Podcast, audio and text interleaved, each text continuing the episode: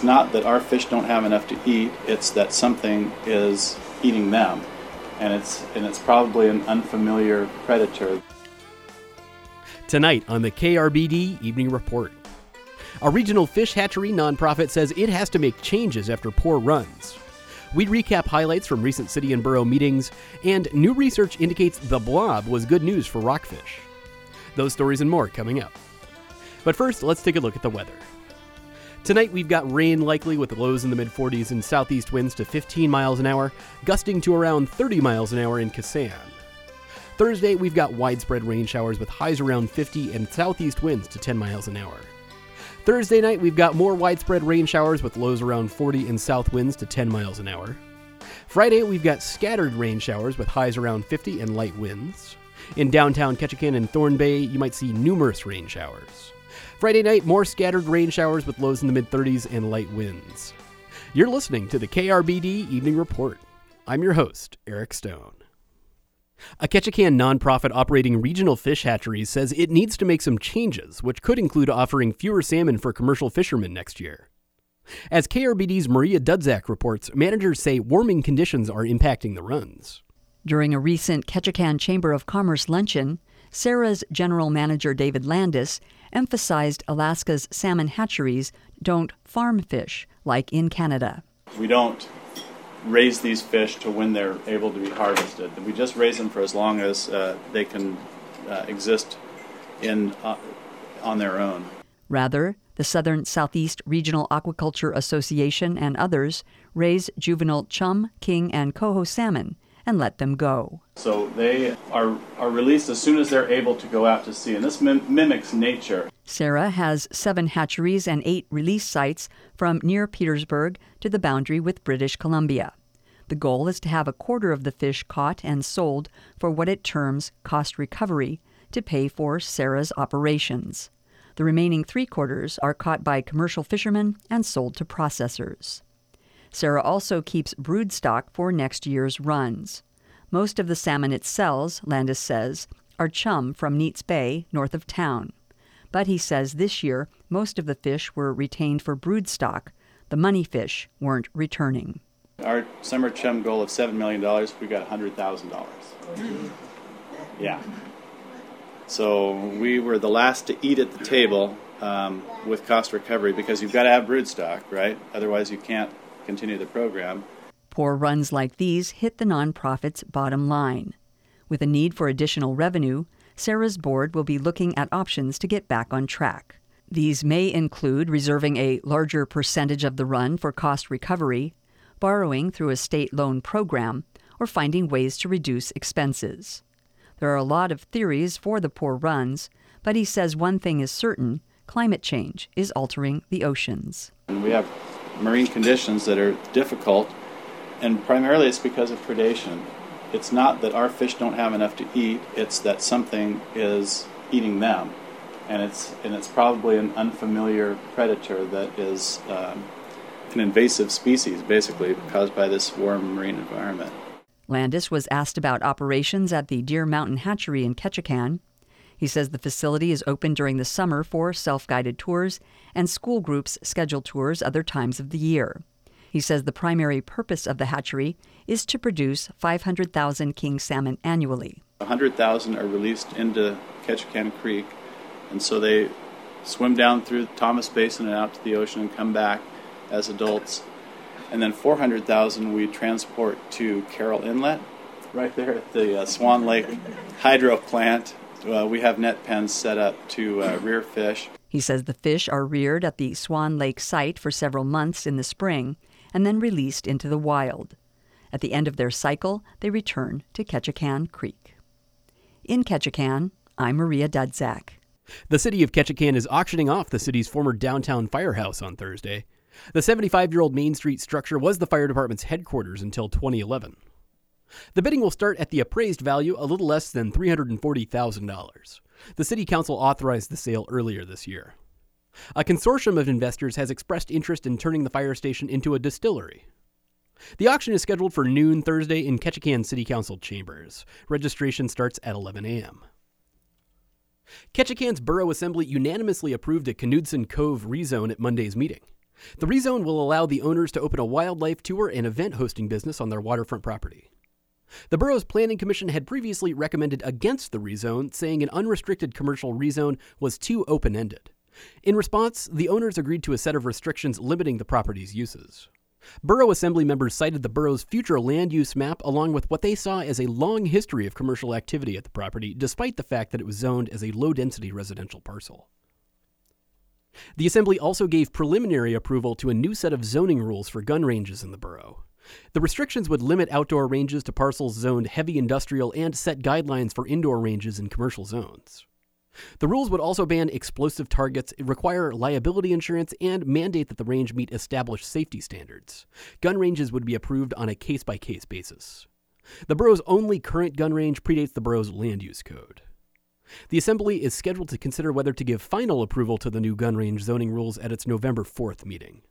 The borough attorney also gave a presentation on ways to make it easier to collect sales tax on online purchases. That's an initiative in collaboration with other local governments and the Alaska Municipal League. The borough may consider joining the effort at its November 4th meeting. Ketchikan city officials will continue efforts to purchase the former Bar Harbor restaurant after the city council approved funding for an appraisal and hazardous material testing last week. Together, those two items are estimated to cost $12,000, and the city expects results in about two months. If it purchases the property, the city would likely turn it into parking for the city owned Bar Harbor Marina. It would nearly double the amount of parking spaces on the waterfront. In other business, the City Council approved a $17,000 study as part of a process to replace the city's main raw water line. The study will determine how large a temporary replacement line would need to be to serve residents during the two years it will take to replace the main line. The council also approved $245,000 in funding to repair a diesel generator and a generator at the Beaver Falls hydroelectric plant. City management also told the council that the city's raw water failed another fecal coliform test. You can read more about that on krbd.org. Alaska's unemployment rate has dipped slightly, but as CoastAlaska's Jacob Resnick reports, Southeast Alaska has had an increase in jobless claims as the state workforce continues to shrink. Good day, Alaska. Just a short announcement on the economy. Governor Mike Dunleavy took to social media Monday, sharing the news that the state's unemployment rate dropped by 0.6%. Things are looking really great for our economy here in Alaska, and we'll continue to give you some good news as it unfolds. But things are looking really well for the state of Alaska. But the state's Department of Labor noted that Alaska lost 400 state jobs in the past year. About a quarter of those were in Southeast. It was obviously hit harder than the state as a whole, just given the eh, concentration of state government jobs that we have in this area, particularly in Juneau. Karinne Wiebold is the state's economist based in Juneau. While most parts of the state saw an uptick in jobs, the Panhandle shed 300 of them. That's in contrast with Anchorage and Mat-Su regions, which added the most jobs. The fastest growth was in construction and oil and gas. But it's not all doom and gloom for Southeast. The visitor industry continues to drive jobs in the private sector. More than a million cruise ship passengers called in Southeast ports this year. That number is expected to climb in 2020. Tourism, particularly cruise tourism, has a pretty strong effect in our summer employment. In the last two years have been particularly strong with the cruise ship traffic, so that's a little bit of a bright spot for us. Overall, Southeast Alaska's unemployment rate stands at 4.8 percent. That's still the lowest jobless rate in Alaska. Reporting in Juneau, I'm Jacob Resnick. The blob is the ominous nickname used by fishermen and marine biologists to describe warm ocean conditions that appeared in the North Pacific in 2014. It lingered for about two years, and the negative impacts on Alaska's marine ecosystem were widely reported. But for some species, it wasn't a bad thing. New research indicates that young rockfish were thriving during this period. KHNS's Henry Leasia reports. Pacific rockfish were drastically overfished up and down the west coast in the 20th century. In Alaska, most of the fleet wasn't local. You know, our story up here is a little bit different than what the story is down in the west coast. That's Pete Hulson. He assesses rockfish stocks in Alaska for NOAA Fisheries. Up here, the story is more like, you know, the Japanese fleets and Russian fleets just decimated not just rockfish, but most of our uh, groundfish species. Rockfish numbers have rebounded thanks in part to careful management. Fisheries managers have slowly increased commercial catch limits, and although it is not the most valuable fish, rockfish now makes up a sizable amount of the trawl catches in Kodiak and the western Gulf of Alaska. But Hulson says it isn't just management practices that led to the rebound in the population. I mean, of course, we'd love to like pat ourselves on the back, but I, I don't think we can say it's just that. I, I think there's definitely been some natural environmental things that have occurred that have um, just helped the population. Oregon scientists are now investigating how the blob led to a banner year for juvenile rockfish. During the blob's final months in 2016, researchers at NOAA's Northwest Fisheries Science Center noticed dramatic changes in the ecosystem off the Oregon coast.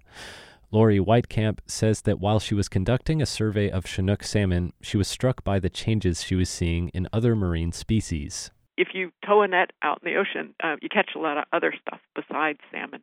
And so it was really these other species that it was like, wow, that's really, really different. Weitkamp says her net was getting clogged by all sorts of unusual creatures. For example, one of the things we, we started catching uh, are pyrosomes, these, what are they called? Sea pickles, I guess. She noticed high numbers of juvenile rockfish as well. We just had this big bloom of those, and, and talking to researchers, researchers up and down the coast from California to British Columbia and up into Alaska, even other people were seeing the same event, the same recruitment event. Weitkamp and her colleagues recently published a paper on their findings. They suggest that a decline in jellyfish that eat juvenile rockfish helped their numbers.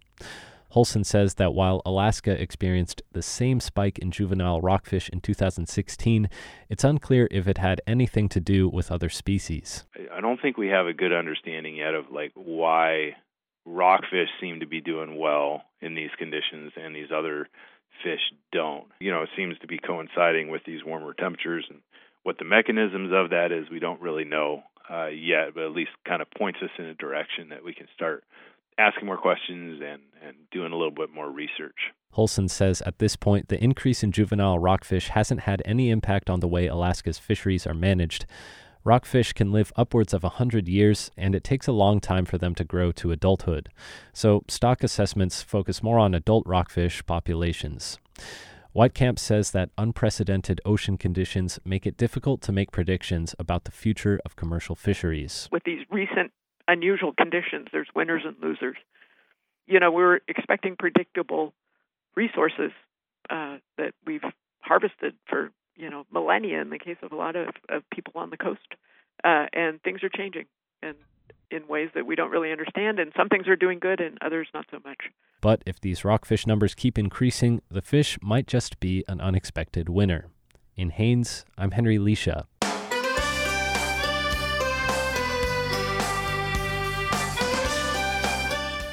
That's it for this edition of the KRBD Evening Report.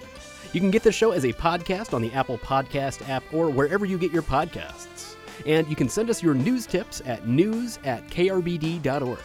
Thanks so much for listening. I've been your host, Eric Stone.